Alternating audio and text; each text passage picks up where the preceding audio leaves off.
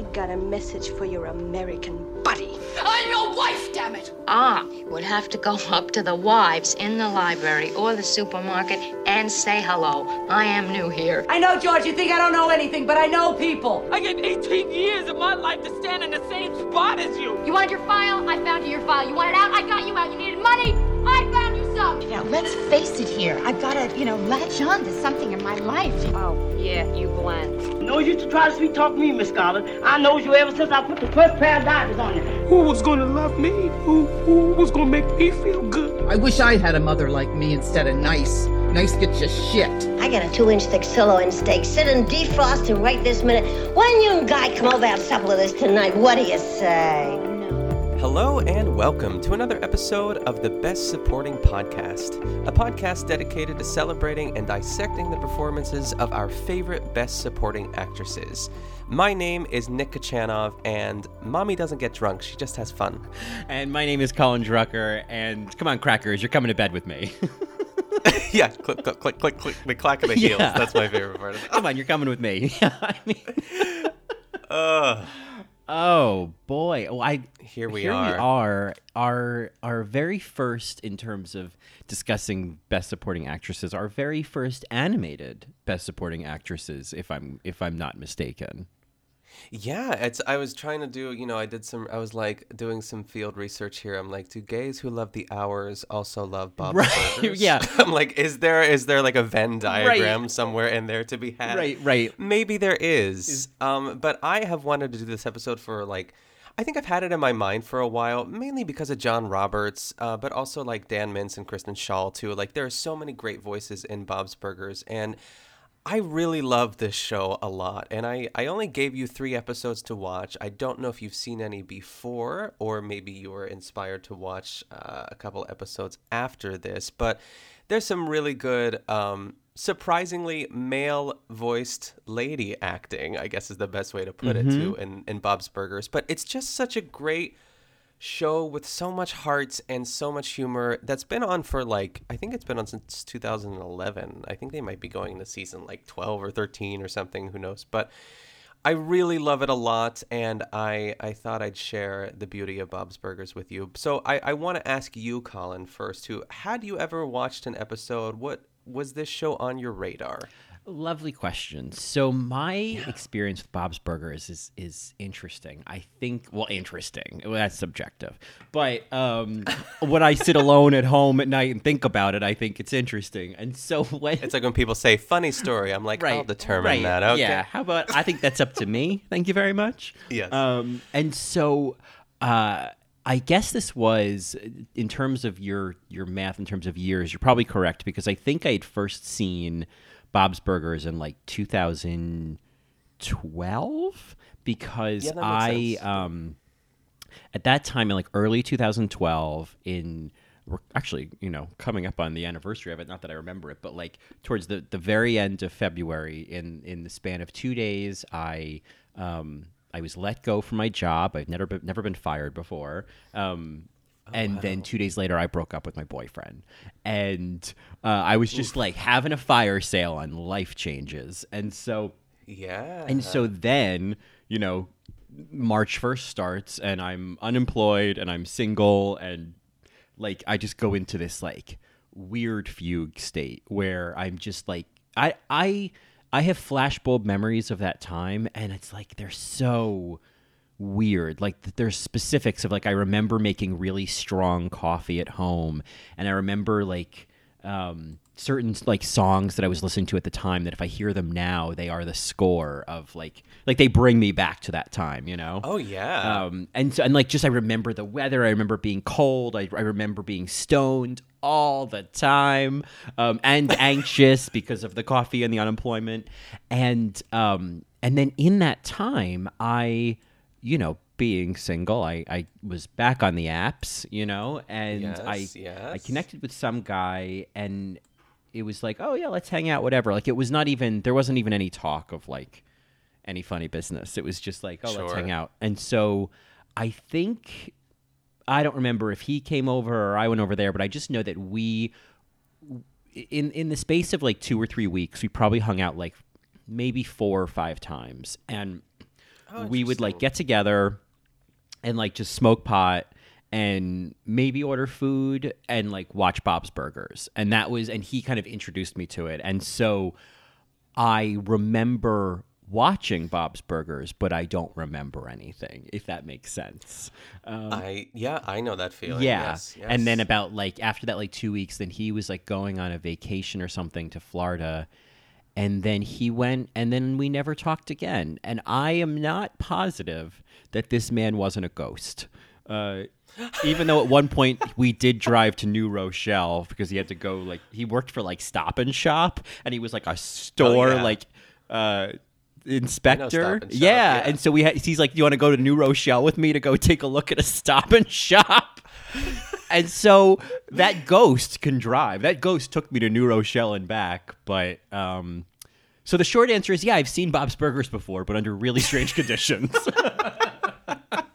answer your You're like, so, question, yeah. yes. yeah, yes. I think. Great. Oh goodness. I and I'd assume that like ever since that time you really haven't had it's not that you didn't dislike it or like it, you just really don't remember it, but ne- had never really gone back and watched any episode. I Am I correct? Yes, saying that? correct. And I, maybe it's because I associated it with that time. Maybe it was like you know the the the music that I was listening to that time, where it was like, oh yeah, I'm just I there there's a there's there's ketchup on those eggs. I don't want to eat that, you know. And so Yeah. um, but it was like the the reasons to like it were there. The the John Roberts of it all was there. Like the the Mm-hmm. just like the style of voice acting was there that I love, and I just needed a I needed this to kind of you know bring me back.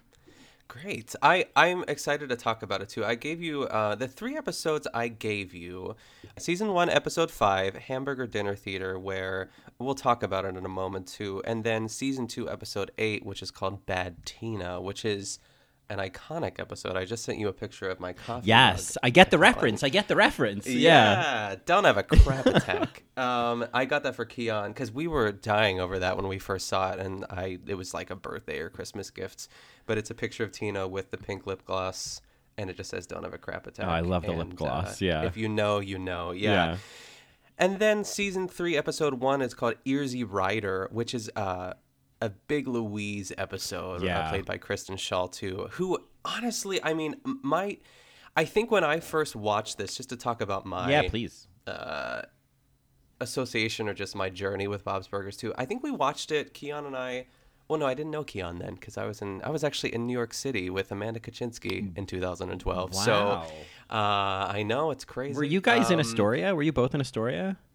I know. I think of that often. Yeah, we were both in Astoria on the Ditmars stop. That's crazy because I was in Astoria. Because what? Wait, what year was this? Ugh. Was 2012? You said. I'd say I was there from like 2011 to 2012. Like I, I left in December 2012, and I was there for about like one and three quarter years. I wasn't there for long. Wow, that's It was kind of just like yeah, crazy. No, just like the I, you know, wandering Astoria, listening to that music, drinking really strong black coffee, watching Bob's Burgers with a ghost who works for Stop and Shop, and you're three stops away in Astoria. Like that's know, crazy to me. I know. it's like when uh, when uh, Johnny found out that Shane Camaro and him lived in the same building in New York City. Oh, right, in? Brooklyn Or was it Heights. you? Or No, was it yeah, you? it was. I yeah, because I, remember, like, I think I was even there for the realization. That's some crazy stuff yeah. too. Yes, Um, yes.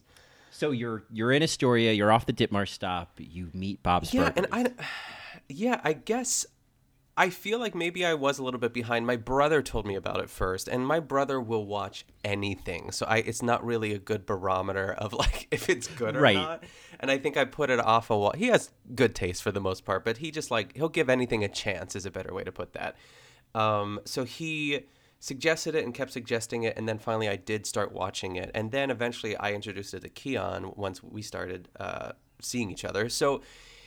I, I as far as like my favorite characters like at first it was Tina. I was like all about Tina. Hmm. And of course obviously too like Linda is like the epitome that everything we stand for on the best supporting Yeah. podcast. Yeah. Like it's just the whistle tones if you- go off immediately. Oh yeah. God. I mean it's it's just like an abundance of um of joy and everything that you're looking for and, and and a mom character. Mm-hmm. Yeah. And I just love that it's it's voiced by a gay man. And I was reading an inter- or not reading, but watching an interview with him yesterday too, because a lot of people, uh, I guess, ask him, you know, like you're taking, you know, what's it like play, being a man playing a woman because, um, you know, that job could have went to a woman Mhm. uh, character actress or a voice actress rather too. But he said, and it made like such a great point that women voice uh, men quite often in voice acting. It's Mhm. kind of like this weird sort of um it's like an allowance or something like you're allowed to do it it's not as frowned upon you know like yes at the end of the day we love to see women be employed too but there is something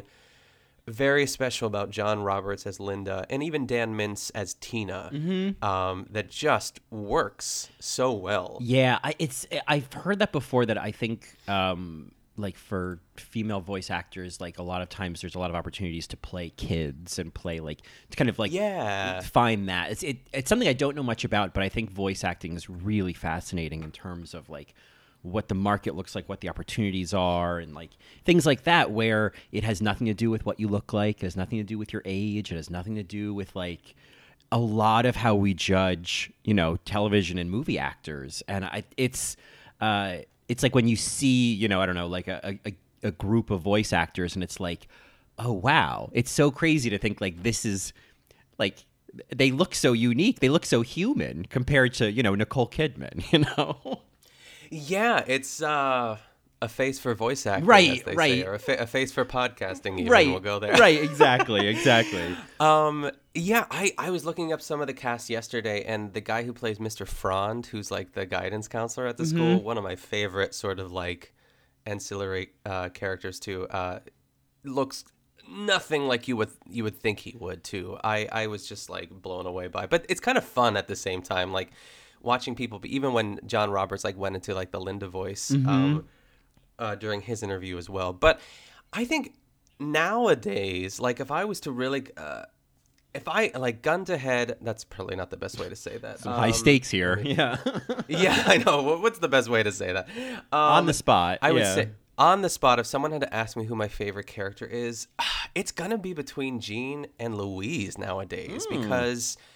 Gene has come a long way as far as like his just like the episodes that you saw a lot of one-liners but really good one-liners and I just I really love Louise. I think Kristen Schaal is like she is so good and has such a unique voice um, in every sense of the word. And Mhm. I, I'm I'm glad that you watched Earsy Rider because I love the anger of Louise, but she has a lot of really good. Oh, she has so many good episodes. There's this one episode where like she hangs out with like she loves hanging out with um, Gene and Bob.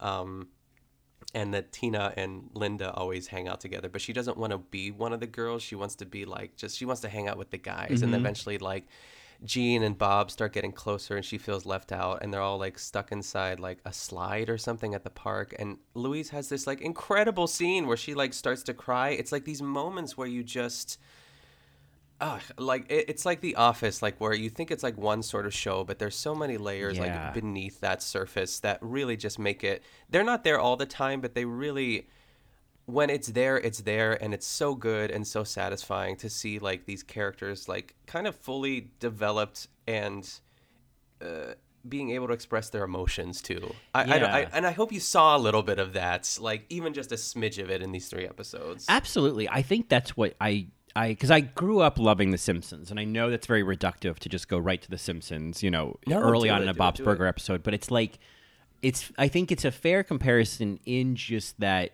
the animation is so unrealistic, but the voice acting, especially as The Simpsons evolved, got so realistic and so mm-hmm. nuanced, and I think. Bob's Burgers takes that to such a new level. I mean, like that was one of the things I loved the most was just how the overlapping dialogue and the interruptions and the little ums and uhs and you know, it's like I think that's all like I I was familiar with seeing moments of that on The Simpsons, but I found that like you know, King of the Hill, for example, which I maybe it was the same video you saw where John Roberts talked about Pamela Adlon doing uh, the voice of Bobby on King of the Hill. Yeah, it was. Yeah, yeah, and which is, by the way, another show I've I haven't seen a ton of episodes of, but like would oh, Colin, it's so good. uh, I would do a Peggy Hill episode yesterday. Oh God, yeah. I haven't seen many. Kathy and Jimmy. Yes, Kathy, and Jimmy. I mean, one of my favorite like TV quotes, even from a show that I've rarely seen, but I will always remember here seeing an episode and Peggy saying, um, education is the sleeping pill to dreams come true. And I just like. hung- I mean, she, Pe- Peggy Hill. I mean, if I keep going, this will become a Peggy An Hill stand yes. episode. Yeah, Yeah, I know. But um, She's great. but that it's it's a similar kind of thing where they they're bringing such kind of human emotions. I think um, another example that I. I I'm gonna dive into soon, and everybody sings the praises of is BoJack Horseman. Have you seen that? I, I, I know. I know that it's good. And Mm. I saw like two or three episodes and I was fine with it. And that's not, you know, that's not enough, you know, to really kind of get into it. But Mhm. I, I've heard so many similar things to what you're kind of leading into already. But go Mhm. on, yeah. Well, I, yeah, BoJack Horseman. I've heard like if you once you get into it, you get really involved, and it can be very like it, it's really powerful. But I I'd have to get over the Will Arnett every week, the Arnett of it all. You know, That's kind of what my biggest hurdle was. Yeah. Yeah, I just um that style. It's this is I'm not going to get into this tangent, but I feel like the way that he speaks is Yeah. that presentation. I feel like a lot of people kind of have taken that as a style of of humor that I don't think is very funny. It's just kind of like this uh, arrogant ignorance kind of tone. That's the best way I can put it. Like it's just it's I guess to to reduce it to this Will Arnett feels like straight guy humor to me, you know. Yeah, it's like the Jack Donaghy on, you know, but like uh, that sort of like uh, Mhm. that sort of thing. But um, it's it's not. It's too much. Yeah, I don't know. And I think that was the big that was the big thing where I was like, I don't know if I want to invest in this, but I'm willing to try it. I know that uh, like uh, I'm sure we have listeners that also watch it too that are like, no, you guys would love it. So Right. It uh, features the speak up, actress let Man. Margot Martindale, right? Like isn't isn't she in Yes. it? So yes, we kind of have no reason. Maybe maybe I don't know if this is some shows you need to start from the beginning, some you can kind of take a sampler of, but like perhaps there is an episode featuring the actress Margot Martindale that we can like start with. That would be fun. to kind of Yes, you know yes. we we love Margot, you know, we're on first name basis with her. Um, in our minds, um, I know, I know. but uh, all of that to say that yes, I absolutely like could could sense, especially with Earsy Rider. I was like, wow, I'm like surprisingly emotionally involved in her getting these ears back, and yeah, I it was something, and I obviously not having seen many episodes, I di- I thought it was a a good choice to choose episodes from three different seasons because it seemed like there was an evolution. It seemed like Yeah. the Hamburger Dinner Theater felt. I mean, all of them were great, but Hamburger Dinner Theater felt a, a little bit smaller or like more focused in like one kind of aesthetic of, of like Yes. you know it, it felt like a lot of coincidental humor and like there was just a it was a smaller story they were telling whereas then the season two episode about tina was it the tina the bad tina is that what's called um Bad Tina, yes. whereas with like Jenny with Slate jenny slate Tammy. Oh my god. when I felt like, oh, this is we're we're seeing this funny story about Tina and her new friend, but we're also like seeing this narrative about like wanting to fit in and like there's just there's a there's some more things they're covering here. And then Earsy Rider was like, wow, I totally get this thing of like as a child you have that stuff you're attached to and if you lose it, like I I there was a montage of her trying to get the ears back, and I was like, God, I'm gonna get choked up if she doesn't get these fucking ears back. You know? exactly.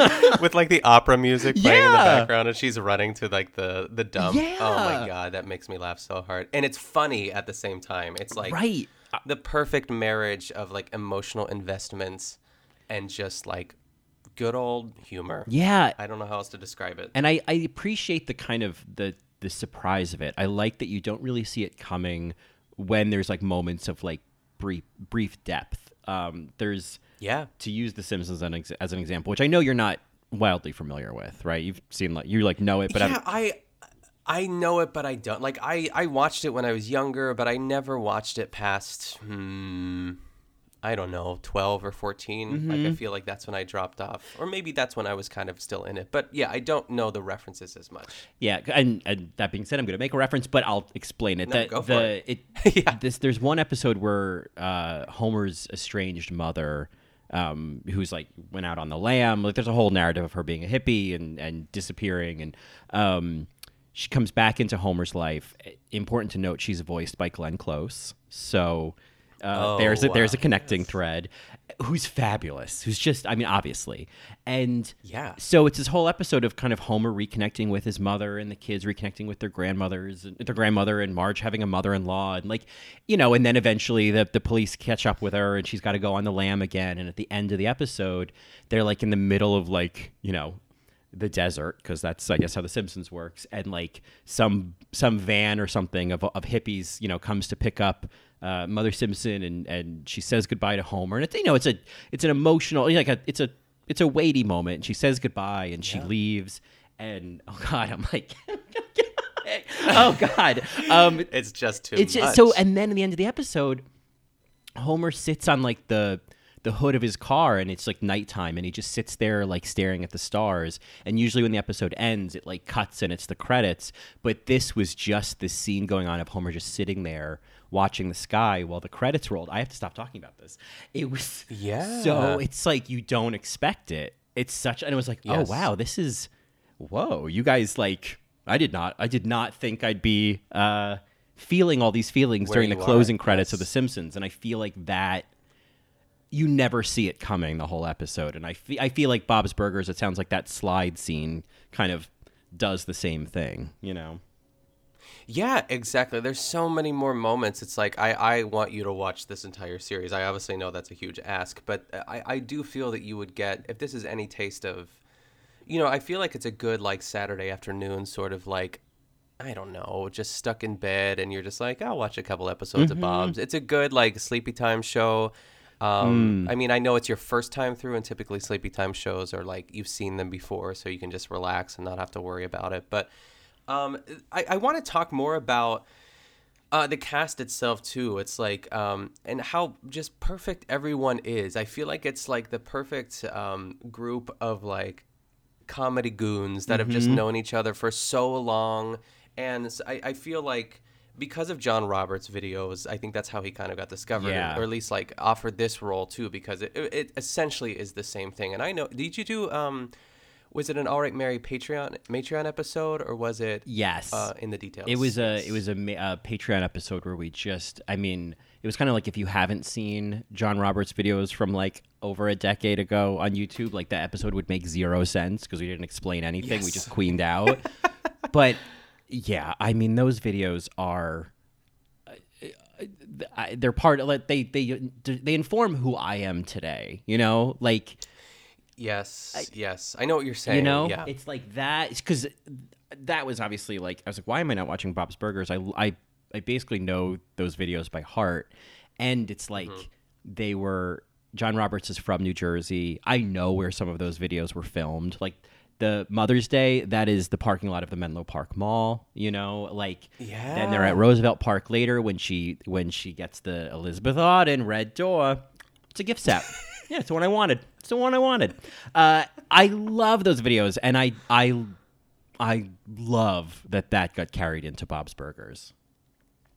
Yeah, it's. I mean, there are some alterations, but it really is a lot of that too. It might not be as you know. It's unfortunately there are some episodes where Linda is the main focus, and it really is like an ensemble show in every sense of the word, much like The Simpsons too. Like the the the um.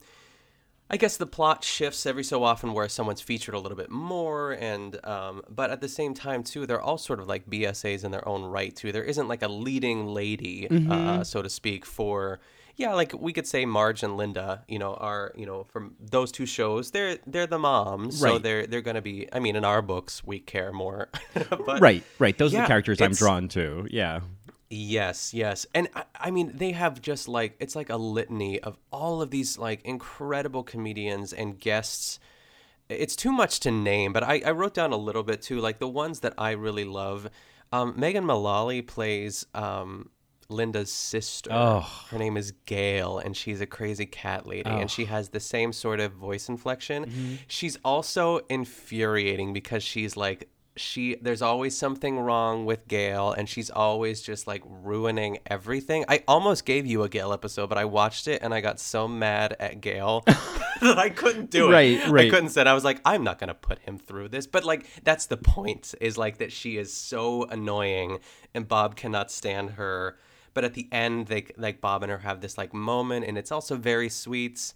Um, so Megan Mullally is great. Billy Eichner plays the librarian, Oh Mr. Ambrose. God, this ki- ah. Um, yeah, Kevin Kline plays the landlord. His name is Mr. Fischoeder, which is great, and he is he's great. He also got nominated for an Emmy for like uh, him and John Roberts are the only two people from this show to get nominated for Emmy awards for like best you know, uh, voice acting or Mhm. uh, whatever it uh, happens to be. I'm fumbling with it too. And Is that I- like I the Creative that- Arts Awards that they never put on TV? yeah, I- yeah, it is technically like the primetime Emmys, but it's um, you know, it's the the categories that quote I think they matter, but like there just isn't enough time to do it all in one show, so they Mhm. have a separate, you know, dinner uh, the week before or whatever. But the year that John Roberts was nominated, Hank Azaria beat him out for The Simpsons. I mean, you Oh, can't wow. compete with Hank Azaria. Like the the categories are stacked, and like I think in that year that John Roberts was nominated every other person that was nominated did at least like six characters like Mhm. there were and then the year that uh, kevin kline was nominated um, seth macfarlane for family guy beat him out like it's because he does like seven different Right, voices you know it's tough It's- it's, tough yeah. for a voice actor out there but um the one thing i really wanted to mention too is i don't know if you remember them because they're really really small parts um in the episode in bad tina you know how Tammy steals the erotic friend fiction, and uh, Louise and Gene like switch out the backpacks Mhm. um, in the bathroom. So the backpacks that they grab from are those two twin boys. Yep. And they're both played by Laura uh, Laura Silverman and Sarah Silverman. They play Ollie and Andy. Oh, I that's Isn't that crazy? I love that. Oh, And they only have like I don't know. I mean, gosh, the amount of time they probably spend recording is like 10 minutes a Right. season because they just have like these crazy things that they say, but it's again very effective. I think like just the the amount of detail in the world of Bob's Burgers also just to add to the other reasons why I love it is just um ah, it's just great. It much it must be such a fun room, like writing room. I just want to like be in there and like joke with everyone and like laugh. That's yeah. like all I want to do. I mean, I was thinking that with like s- some of the scenes in particular when there's like a, a group scene of like, and they, they kind of did it every episode where it's like, oh, this is a thing. They love to have a moment where people are misunderstanding each other. And there's a lot of like, oh, well, that's what you said. No, I don't know. What do you mean? Like, there's a lot of that. And it's, Yes. it's, it's a bit that you almost don't expect in an animated show. And so I feel like that's part of why they lean into it is because it's so not an animated trope. And I feel like in those scenes, I just kept thinking, like, God, recording those scenes must be so fun. And my assumption, I don't know what the the production is like, but it feels like the kind of show where they record the voices first and then animate it later to kind of match the voice acting. Not that it matches up specifically, but it just I don't know what comes first or if it really matters on Bob's Burgers, you know? Yeah, it's like the chicken or the egg. I often wonder that just with any cartoon, like how that works. But uh, one thing to add to that too, that I don't know if it was the interview or something I read on IMDb, is that they all record together no matter what. I think Mm. right now, obviously for uh, COVID reasons, they're not all together. But I think that's so important. I couldn't imagine like just reading with some like, you know, dope Mhm. and just like standing in a booth by myself. And the the scene that I feel like specifically you're talking about was the "Don't Have a Crap Attack" Mhm. um, moment where after they ground Tina and she leaves. And Bob's like, "What is a crap attack?" She's like, "I don't know. I don't know what these kids are saying." and, and then like, and then like Louise jumps in. Well, like, well, she said, "Well, you said you didn't want to have one." And then Bob says, "Yeah, Lynn, don't have a crap attack." And then Louise is like, "Ah, Right. And then they just like laugh. It's so funny. Yeah. It's almost like improv and like a blooper, but it's cartoon, so it doesn't or Mhm. animated rather. It feels like improvised dialogue. Like I, I thought of that in the first episode, the the hamburger dinner theater in the in the beginning when they're talking about uh, when Linda's talking about going to pickles and she's like, "Oh, I'm gonna get all my quarters and like, what are you gonna do with those quarters? I'm gonna just plop them in their g strings. Yep, just gonna you're just gonna plop them. Yep, just gonna plop them right in there. And then like, it actually, why do they call it pickles? Well, you wouldn't believe it. They actually have great pickles. Really? Yeah, yeah, you wouldn't believe it. Like that kind of, you know, chit chat is it. It, it feels like it's like, oh, you couldn't script this, you know, or if you did, you'd have to be very precise about it. And so, um, I love that. I just I think that's uh, it's fun to see in a live action show, but it's even more exciting in, in an animated show. Yeah, it's like the secret ingredient, uh, kind of too. And I, I just love that. I mean, let's get into this a bit. I we don't have to recap every single episode, but I just want to like touch on a couple things. Mm-hmm. And Hamburger Dinner Theater was the first one I had you watch. Then it's the season one episode, uh, episode five, and there is something really sweet about this getting ready for the night situation where. Um, is this the one where Gina and Louise are on the bed? I think, and they're just because I know that Mm-hmm. also happens in another episode, but I just love that they're always together. There is something really sweet about their family unit Mm-hmm. and like how they support each other as well, which we'll get into. But oh my gosh, like the first eight minutes of that episode are just like Linda, like it's a gold mine. Oh yeah, she- it's Linda's real. She's getting Yeah. ready. Yeah, and um Gene says something about like I I think you should go, mom, and or something, and she's like, "That's my boy. That's my star. That's my star. Yeah, I love that. So funny.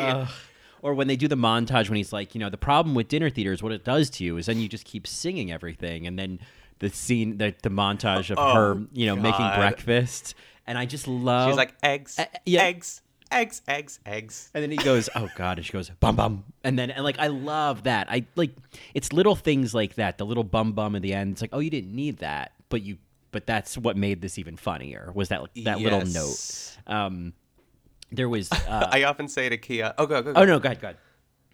I was gonna say I often say to Kia when she's in bed and Bob is like, "Hey, you wanna fool around?" and she's like, "Not tonight. no, not tonight." So. He's like, "I get it. I get it. Okay, fine. Uh, yeah, I am um, so great. and I think that like that uh that episode I like that as a Linda feature because I again not to make comparisons to the Simpsons a lot but like Sure. I love Marge Simpson but it it always felt like rare opportunities to have like a Marge like a story where we really got to know Marge because normally she kind of has to play the straight man in some ways to to Bart and to Homer and so whenever you get an episode where not only is it about Marge, but where she's being funny or she's being wacky, it's so Yes. refreshing. And it's like, oh, wow, even in animated shows, it's like women need to be given more opportunities to play more dynamic characters. And, um, and I think that's obviously happening nowadays, but I think Linda's a great example of that. I like that she can be the crazy kooky one in this episode and i like that the family like when she in that first scene when uh she kind of i guess kind of admits that like yes she's gonna be uh she's going to musical you know dinner theater and she's gonna Yes. be singing all the next week and then she like flops down on the bed and i like that bob kind of laughs at her when she does Yes, that yes, yes. where it was like she's being kooky but she's not being treated like the kook you know Yes, it's so important. And he's like, "Are you gonna be? Uh, so you're not gonna be singing all week?" And she's like, "I guess not." She's like, "No,"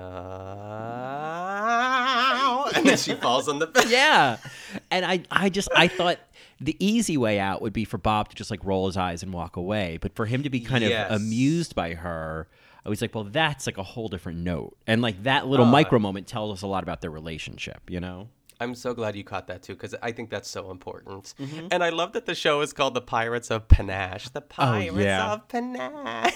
and it's like yeah the, the so off-ramp theater and uh off-ramp broadway She a glass of wine. Yeah. Yes. The next day, when uh, Mort, the the mortician, Mm-hmm. very appropriately named, he's like, "Linda, tell me all about it." Yeah. She's like, "Oh, to be in dinner theater, you know, to do my life over again."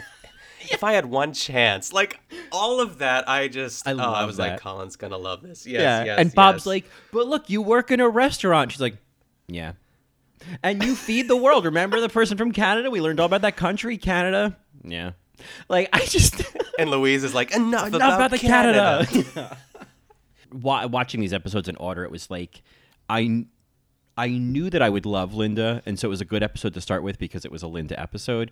Whereas I needed some time to warm up on Tina and Louise. Um, yes, you do. Yeah. I, I would say, yeah. and I, I to kind of because it in the first episode it's like there are there are moments of Tina where I'm like, oh God, enough. Like Yes, enough. the stage fright. Yes, Yes, the yes, moaning. yes, it was like well, it almost felt like they were doing the kind of Family Guy thing of let's keep the joke going till it stops being funny, and then we'll keep Oh, I going. Maybe it'll circle around and be funny again. Like that scene of like the opening night with Tina and Louise, and and Louise is like you know, being super tense before the show and like yelling Yeah, at that, her. like, bit. That bit. And I was like, this is going on. I get what you're doing and you're making it go on longer than it should. And now it's even longer. And now it's, you know, I, I get it. But I was like, I don't, I don't, I don't like you enough yet to want to see this. No. you know? I I can I I hear that. I I love that backstage scene. Now that I know Mm-hmm. Louise and Tina, especially Louise, because Louise can be a lot. I think that's why I wasn't as um I guess into her as for but now like I every I watched this episode twice before recording and I I laughed hard both times too when when that scene came up. But I get it. I also get that too. Mm-hmm. But it's- I love Tina as the tree. Oh god. Saying, but it's different having now seen like Earsy Rider. Like I could go back and feel differently. yes. Yeah. Oh, oh, that's good. Even after that, Mm-hmm. great, great, great. Um, But yeah, Tina is yeah, the tree. Louise always Yeah. does bits like that. Yeah, Tina. Oh my god, when she like when she can't say her line and she stabs herself as the tree, that was one of my favorite. Mm-hmm. And And, then Linda just like pushes Pushes her. her over. yeah.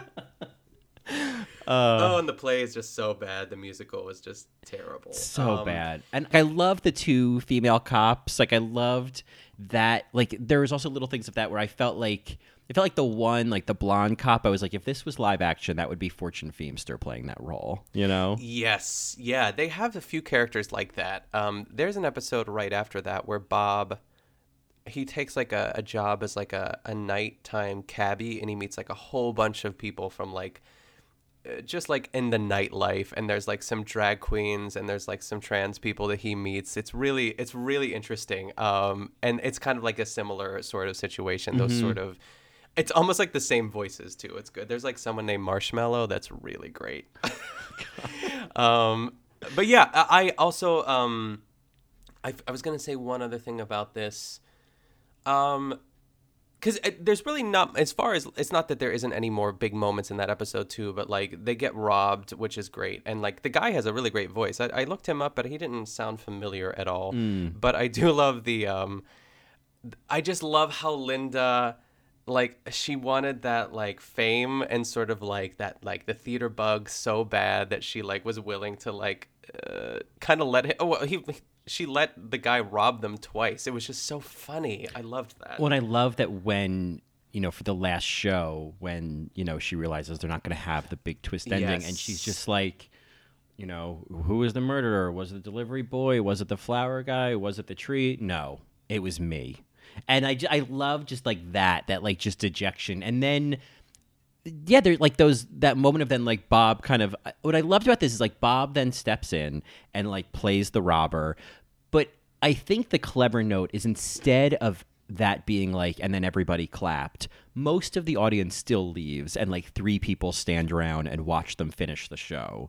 And Yes. and they kind of still see it as a small win of like, well, we got to do the bit. They all left, but oh okay. Or, Like it's there's something about that too where like the show I feel like it doesn't lean on any like like mm. false resolutions. I think like the bad Tina episode is a great example where a, a false resolution would be for her to never read her erotic fan, friend fiction in front of the, the school and for her to be stopped. But instead, they let it all play out and like you know and and keep it kind of unpredictable. Except there is kind of like in that episode, there's sort of the the act one fart where you kind of think, okay, well. I guess I saw that I know, coming, you know. I was like, oh no, Colin, oh, it's okay though. Why am I watching this? Yeah. yes, exactly. Oh, Um, but, God, but uh, going, I, sorry, I Go just ahead, have to say, but I laughed so hard when Bob, look, they're talking, and then Bob just like, man, that girl really farted, didn't she? I was, I just, I was like, oh god, that's so funny. It's so good. I I, I want to get into Bad Tina. I think Mm. I think it's time. This is uh, just for anyone who is a Bob's Burger. Like, don't have a crap attack. I feel is like one of the cornerstones of you know like just like the the many many quotes of Bob's Burgers. Um, Mm-hmm. So in this episode, uh, Tina is showing Tammy Tammy Larsen, played by Jenny Slate.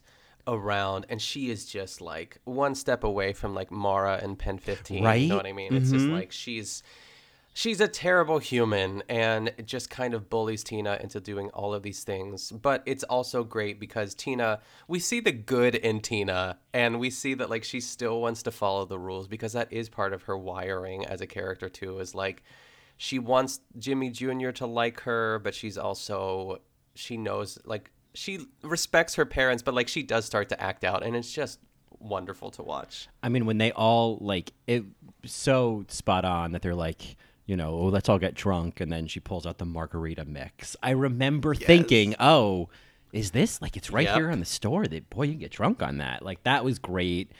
I also, you know, this was the episode where I was like, oh, I think I understand the, the Tina thing now, and and maybe it helped that it was season two, yes. and so she had evolved a bit. Um, I was thinking like Tina is in terms of like why I think people are gravitating to her and based on such little evidence but it seems to me that like tina is a representation of like meme culture. Like she's a certain she it feels like she stems from like awkward introverted internet humor you know? And like yeah. it becomes a reflection of that back to the audience. I think that um you know that, that, there's always kind of I, I don't know anytime there's a character who's kind of performing social anxiety or whatever i'm like oh yeah i love that i get that but i think she yes. takes it to such an absurd place and like the butt squeezing obsession and all that, the touching butts obsession. Like it's at first, it's almost like this is kind of uh this is a little like I guess it's like, is this a kid show? Is this who is this sure, for? Yes, yes. Um, but it just it it lands in such a weird specific place. It's almost like when I think of like Dwight Schrute, where I'm like, oh, you're just like a very specific energy that sticks out and like stands out, you know? Yeah, I feel like she never. Co- besides this episode, because you see it play out in like the the sort of what do you call it, like a montage or like the erotic friend fiction when they're like playing it out, like you see it as she's writing it. Mm-hmm. She never quite gets what she wants. Like she always wants to touch butts. She always wants to kiss the boys, and sometimes she does.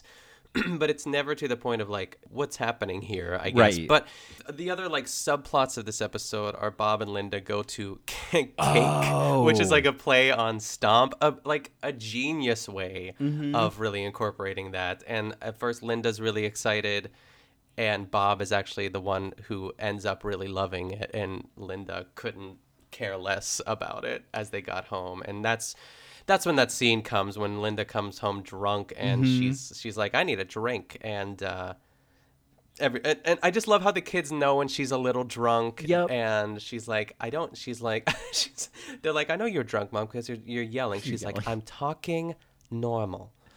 and it's like it's such a nuance because you you you know that it's like oh this is someone who's trying to pretend they're sober and without overplaying it i thought that was such a great little moment um i loved in terms of, I mean, it's a weird thing of like acting choices, micro moments, but during Cake, I thought the animation on Bob of him kind of like first being like, yes. oh god, here we go, and then the more the show opens, and the more like the stage just opens up to see all these guys playing patty cake, and the way he his enthusiasm shows on his face, I was like, oh, so good, so clever. Yes. Um, and it like, was huh? cool. Like at first, I was like, "Oh God, if I was there, I would love this." Um, exactly. It's like Stomp meets like Mummenschanz. Like it's just so weird. But then once they came out in the audience for audience participation, I was like, "Oh, this is no, this is when I would leave. This is when I would yes. run out to concessions." Yeah.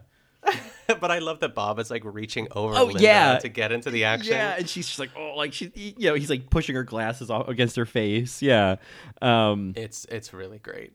Yeah. Um, so then it's like we we start to we see more of this like toxic relationship of Tammy and Tina and like uh, it's they get detention and then like the the scene that we were referencing before is when she comes home and I will say oh I can't I think his name is Julian Burzynski mm-hmm. um, on TikTok. The one who did the Sex in the City um, TikToks of, uh, and then, oh. uh, or not Sex in the City, also um, First Wives Club too, the oh, one that I just sent yeah, Yeah, He does this scene. He does the Don't Have a Crap Attack scene, and I, I need you to watch that because it's so good. And she says, Detention is no big deal, mom. Don't have a crap attack. And one of my favorite nuances of this is just like the music, the mm-hmm. with like the zoom in on Linda. Oh, it's so great. I I mean, it, and it's such like a it's a great trope of the moment the kid comes home saying a quote unquote dirty word and like mom's realization. I, I, I can just, it's always like, what did you just say? What did you just say to me? Like, I love that note. Yes. I love that kind of, that, that disbelief moment. Yeah, I, I, it's a little bit later in the episode, but when they get um, tattoos and Tina like drops the bottle of like cleaning solution for the menus and she leans over, it's like a dinosaur, uh, like dinosaur tramp stamp. That's what Tammy calls it. And Gene says he's like, "Is that a dinosaur tattoo over your tar pit?" so weird. Ugh, I I just love it. I I just think that as far as the resolution of this too, I really really love the moment when Tina doesn't want to go to school because Tammy has taken her erotic friend fiction and she has threatened to read it in front of the entire school. But that Gene and Louise are there, like they they got it covered. Mm-hmm. You know what I mean? Like they're the the sort of siblings sticking up for each other. Like we're allowed to pick on Tina, but no one else is. Right, right. Like yeah, I think the Gene has some line of like you know you weren't inside our mother, so you you know you can't make fun of her or something like that. Yeah, we're Belchers from womb to tomb. Right. Um, and I love it by the end. little like oh good. I was gonna, and I love that by the end of that, it's like, I that the whole family is there to save Tina. You know, like uh, Louise and Gene have run in, but then like Linda and Bob show up, and I I love that it's there isn't even like oh my god that's so weird you're writing erotic friend fiction. I love that there's an acceptance of like oh no uh, you know she took her her journal, she took her private writing. Like I like that the there doesn't seem to be the parents questioning the erotic friend fiction and more of just like wanting to protect Tina. Exactly, too. And I, I, I do love the talk where um, Linda's like, kids, get out of here. I need to have a moment with Tina. And she sits on the bed and she gives her like a little pep talk. Mm-hmm. It's like pep talk gone wrong because it's so supportive that she kind of forgets that it's erotic friend fiction that she's going to be Mhm. reading. But I, I do love that she's she says, and Tammy can go sit in syrup. Let the bees get it. And then they hug, and she's like, uh, she's like, my little baby's back, my teeny Tina. I just love when she sings like these crazy. Oh God, it, there's so many more of those, Colin. It's so great. oh, I can hear that. Yes.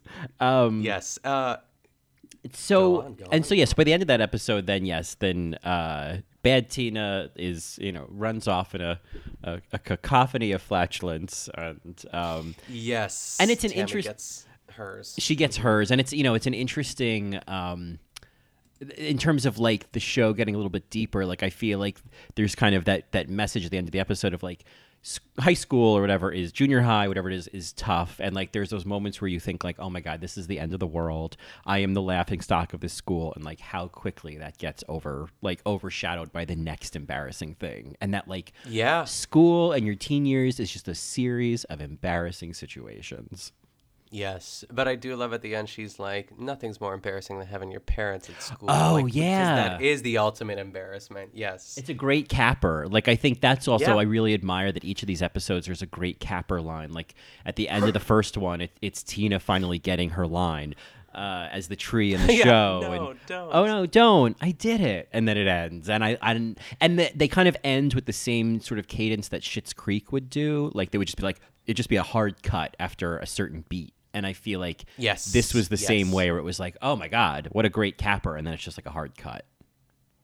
Yeah, one of the I remember what I was, what I was going to say before too is that Tina was originally written as a boy, and Oh. they and that's why she's like super horny all the time, like Mm. a teenage boy. So she has like the sort of, uh, you know, uh, what's the word? Uh, the sort of impulses of a teenage boy, Mhm. but she is a girl. So and it's funny too because it's like the double standard. If she was a boy, would we be more forgiving of it? Um, but I guess he'd be like going after girls. So I guess that's not like I don't know. Yeah, I don't think- I I don't know how that would have worked out. it would have read differently. I think I think it she Tina has to be a girl for all of this to work. Like, For all this like Yes. weird shit to work. I think as a boy it would just feel kind of gross and like Yes. overly hormonal. Yeah.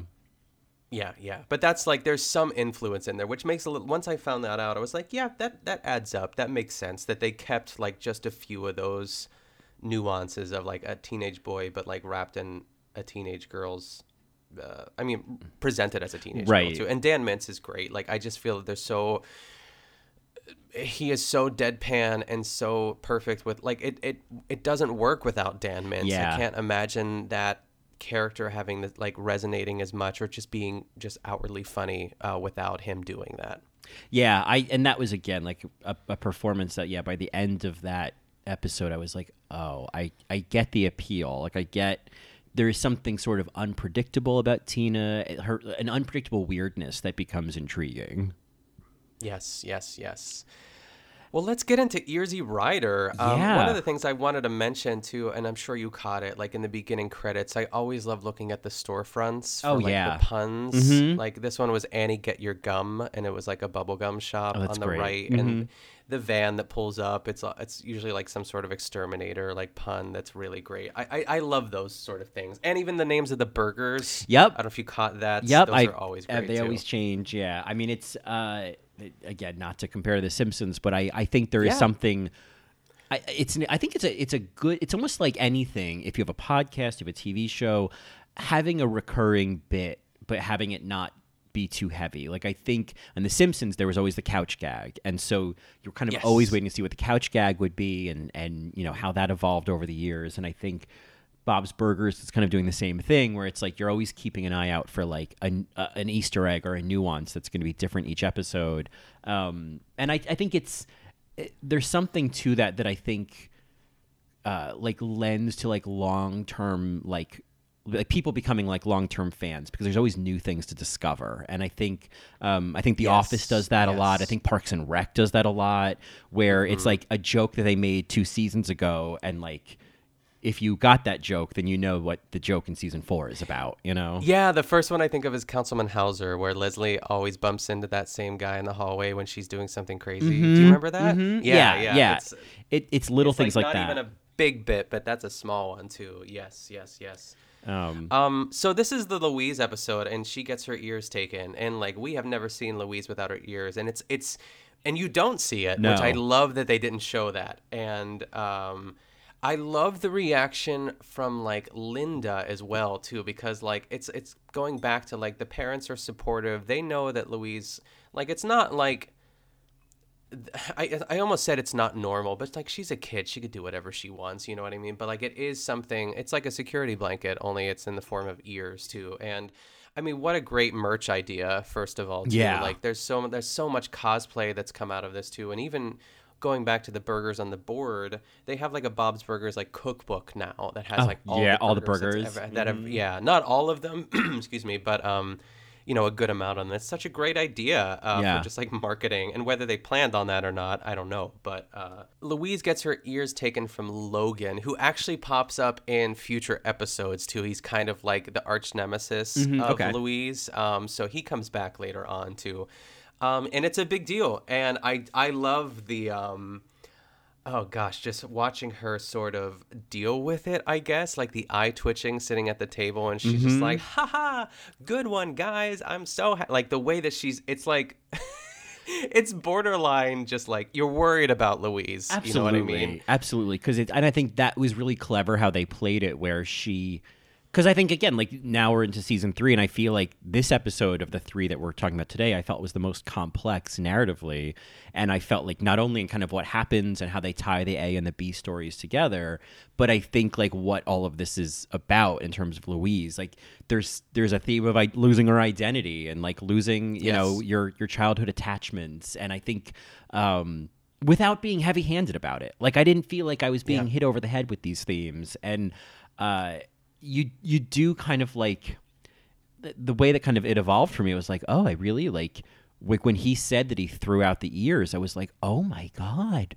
Oh shit, what is she going to do now? And like the fact that they were able to explore that whole thing and have it be only one of the plots. Like that this whole Yeah. biker plot ends up being the bigger story around it and then they do all of that in 22 minutes is is nuts. Yeah, it really is great writing because like the, the other half of this, like the B story, I guess, is like that the bar or the bar, the restaurant is taken over by bikers Mm-hmm. and a one Wendi McLendon-Covey as Mud. Is she Mudflap? Uh, Yes. Because Mudflap is like a, an assistant to the BSA of that episode. She's Yes. so funny.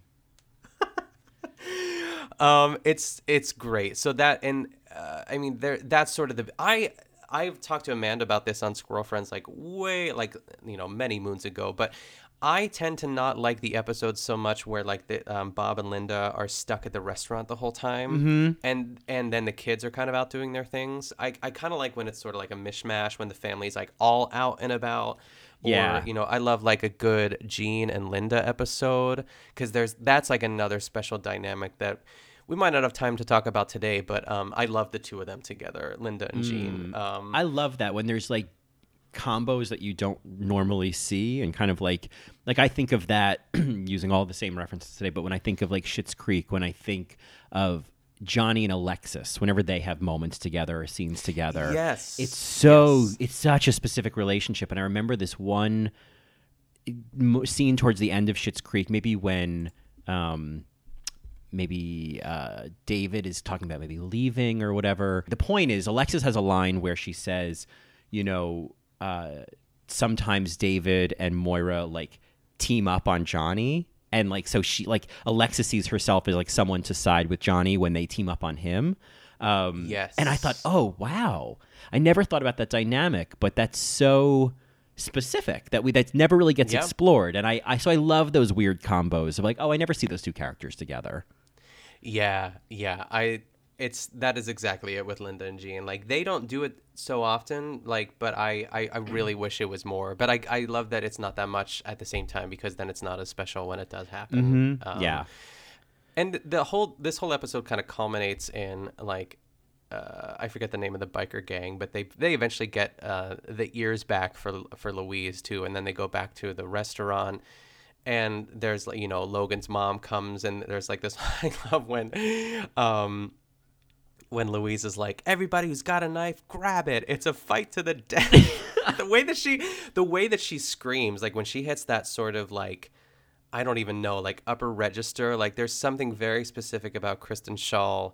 Like it's very grating, but it also works so well for like an eight year old or you know, it, it's just perfect. It's like I want to I want to see Diane Wiest and Kristen Schaal roar about something together, you know? Yeah, like it's it's a exactly, similar vibe. Um I loved in this cuz I didn't know where this was going. That this one was Yeah. a surprising plot because yeah, then it all ends up in the diner. The biker gang is there. These like white collar parents have shown up because they're like, you know, uh, because the the one what was the guy's name Critter had like threatened to cut off Logan's ears to get the the hat back, and so then it's all like there's that whole narrative too of like people from either sides of the tracks and everyone's at Bob's Burgers and and it all looks like it's all gonna kind of uh, fall apart, and then they all bond over Mudflap giving birth because Logan's father Mm-hmm. is a doctor. The part where she's like, go in there and check the oil, and he just reaches down and clearly like Check under the hood. Check under the hood. Yeah. it was like, oh my god. But my favorite was when she's on the table, and then it's like, uh, everyone's trying to like get her like get her some whiskey, and then finally Logan's mother hands her her flask, and then Linda puts a straw in it, and I was like, this is like when you think about this moment of Mudflap is giving birth. Logan's mother is providing the flask. Linda's providing the straw. I was like, look This at these motherhood moment, motherhood moment, yes. mother like I, they- brilliant, brilliant, and like Yeah. they don't belabor it. And I thought that was that was where I was like, okay, Bob's Burgers, all right, um, I'll you got me, gal. You know, Yeah. I love when Linda's talking to Logan's mom and she's like, Oh, tell me about it. Those two, piece of cake. That one, whole cake. the whole cake. When she's yeah, the little moment of those two mothers talking about being moms, I thought that And was giving great. birth, yes. Yeah. Uh, that was and and then yeah, that episode I love that then you know, she gives birth and then Louise is like ready for the fight and Bob's like there's going to be no fight. There's no fight. Like it's done. Yeah. And I just I I love that also kind of just let's just put a bow on this. No. Louise, come on. Um Yes. uh, yeah, it was. Uh, that was. I thought that was a, a great episode, and I, I think, um, in some ways, like kind of a nice feature for all of them because we also got to see Gene and Louis, Gene and Tina, like in the cafeteria. I love when Tina says, you know, when when Louise is going to go out to um, get her ears back, and uh, Tina's like, "Should we keep your dinner warm for you?" She's like, "Yeah, keep it really warm." And I just love that. Like, do you want us to keep your dinner warm? I I love Yeah. that they're always there, and then that they like show up on their bikes. Like, there's just uh, Oh yeah. th- there is something very sweet about their the sibling relationship. Yeah, they're all weird. And I, I think the parents know they're weird too, but also like these are the kind of like I would want kids like this. I think Keon has said that before. He's like, I would only be a parent if I could know that I would have these types of kids. Right. Because they're all like so unique and weird and but there is so much love. There, there's like one episode where there's like a life threatening situation for Bob and he's like hanging off something and Linda yells up and she's like, Bobby, she's like, Don't die, don't leave me with these freaking kids. it's just so fun. and Uh. it's so real. She's like, that's the thing that she's thinking of. Like, oh god, I don't want to raise these kids by Right, myself. but right. it's it's perfect. Ah, well, I'm so glad that you loved it, and um, I hope you continue. Um, please keep me posted every step of the way, really, because there's there's so much more magic to find within this show. yeah, if there's other episodes that I can, you know, that are like, oh, you should, th- this will continue to get the hooks in you for Bob's Burgers. Like epi- episodes with Megan Mullally, like the the slide episode, I'd love to see that one. Um, yeah. Oh, yeah. That's uh, I, I'm I'm ready, and it is. You're right. It's an easy show. I could just put it on, um, even if I haven't seen it before. It's like Bob's Burgers is, you know, it's pretty easy. Yeah, it really is. Yeah. and it's on Hulu and it's available, which is which is all we need. Yeah. Uh, Right. So uh, now, normally, folks, as we're winding down talking about our main feature, then we shift gears into our, our as you may know, our final segment of the episode, our BSA of the week. Well, record scratch, we're changing things up a little bit here at the Best Supporting Podcast. Bum, bum. Yeah, bum bum. Uh, so we are splitting things off into what we are affectionately calling the best supporting after show. Uh, yes. So that is going to be where we are not only going to be talking about our BSAs of the week and any recommendations, but also nowadays getting into award season talk. And so. Uh, I, I, I, when I was thinking about this, I was thinking, oh, I'm, I'm, I'm thinking about uh, the the podcast we love, former BSA of the week, not without my sister. They do a main episode and then a mini episode, and Yeah. we're kind of uh, taking that idea. I mean, granted, I've done this on All Right Mary, so I'm sort of stealing Yeah. the idea from there too. But like, what's wrong with an after show? So. Uh, Double dose. Double dose. So if you are keen to hear our BSAs of the week, hear our thoughts on the Golden Globes this week, um, you know, maybe I'll get choked up about The Simpsons again. Who knows? Uh, Then uh, keep an eye out for. I don't know when our plan is. I, I was thinking maybe we should we release it on the same day. I guess people will know by the time they're hearing this, but Yeah. maybe we release it the knows? next maybe day. Friday. maybe- Yeah. yeah. Let's say it's To be determined. to be determined. but You'll you'll get it when you get nice, it. though. It's either gonna. Yeah. It's probably gonna be Friday. Yeah. Um, But so that being said, that's actually we're we're already we're already being played off because Oh of goodness. this. It, I'm I'm The orchestra, they already knew though. They already knew. had their sheet music ready. they got the memo. so now that we are being played off, uh, where can people find more of you other than the best supporting after show? Yeah, they can find me every day. Every day. I wish it was every day. Yeah, right. They can find me every every Tuesday on my other podcast, The Good Vanilla, which is a Barefoot Contessa recap podcast, um, which I'm having so much fun with. And they can also follow me on Twitter and Instagram at Nick Kochanov. How about you, Colin? Well, you can find more of me on In the Details, a celebration of nuance. Uh, you can find me on All Right Mary. Uh, you can find me on Twitter at Colin Drucker. You can find me on Instagram at Colin Drucker underscore. And of course, you can get more of both of us in a best supporting capacity on Twitter at BSA Pod. And you can also send us emails at thebsapod at gmail.com with your thoughts on Bob's Burgers or anything else you want to chat about. Yeah, well, uh, I am so excited to to you know slip into the uh, Interior Illusions Lounge of Best Supporting Podcast. Yes. Uh, I've got my I've got my thoughts on the Golden Globes coming. I've got some BSAs to Mhm. talk about. Uh, Yes. And um, yeah, I'm really excited. Yeah, I guess we'll see you over there, guys. Yeah. I'm excited. I would better, we better, or in terms of in terms of all this, then then then this, as they say, is gonna be That. Goodbye.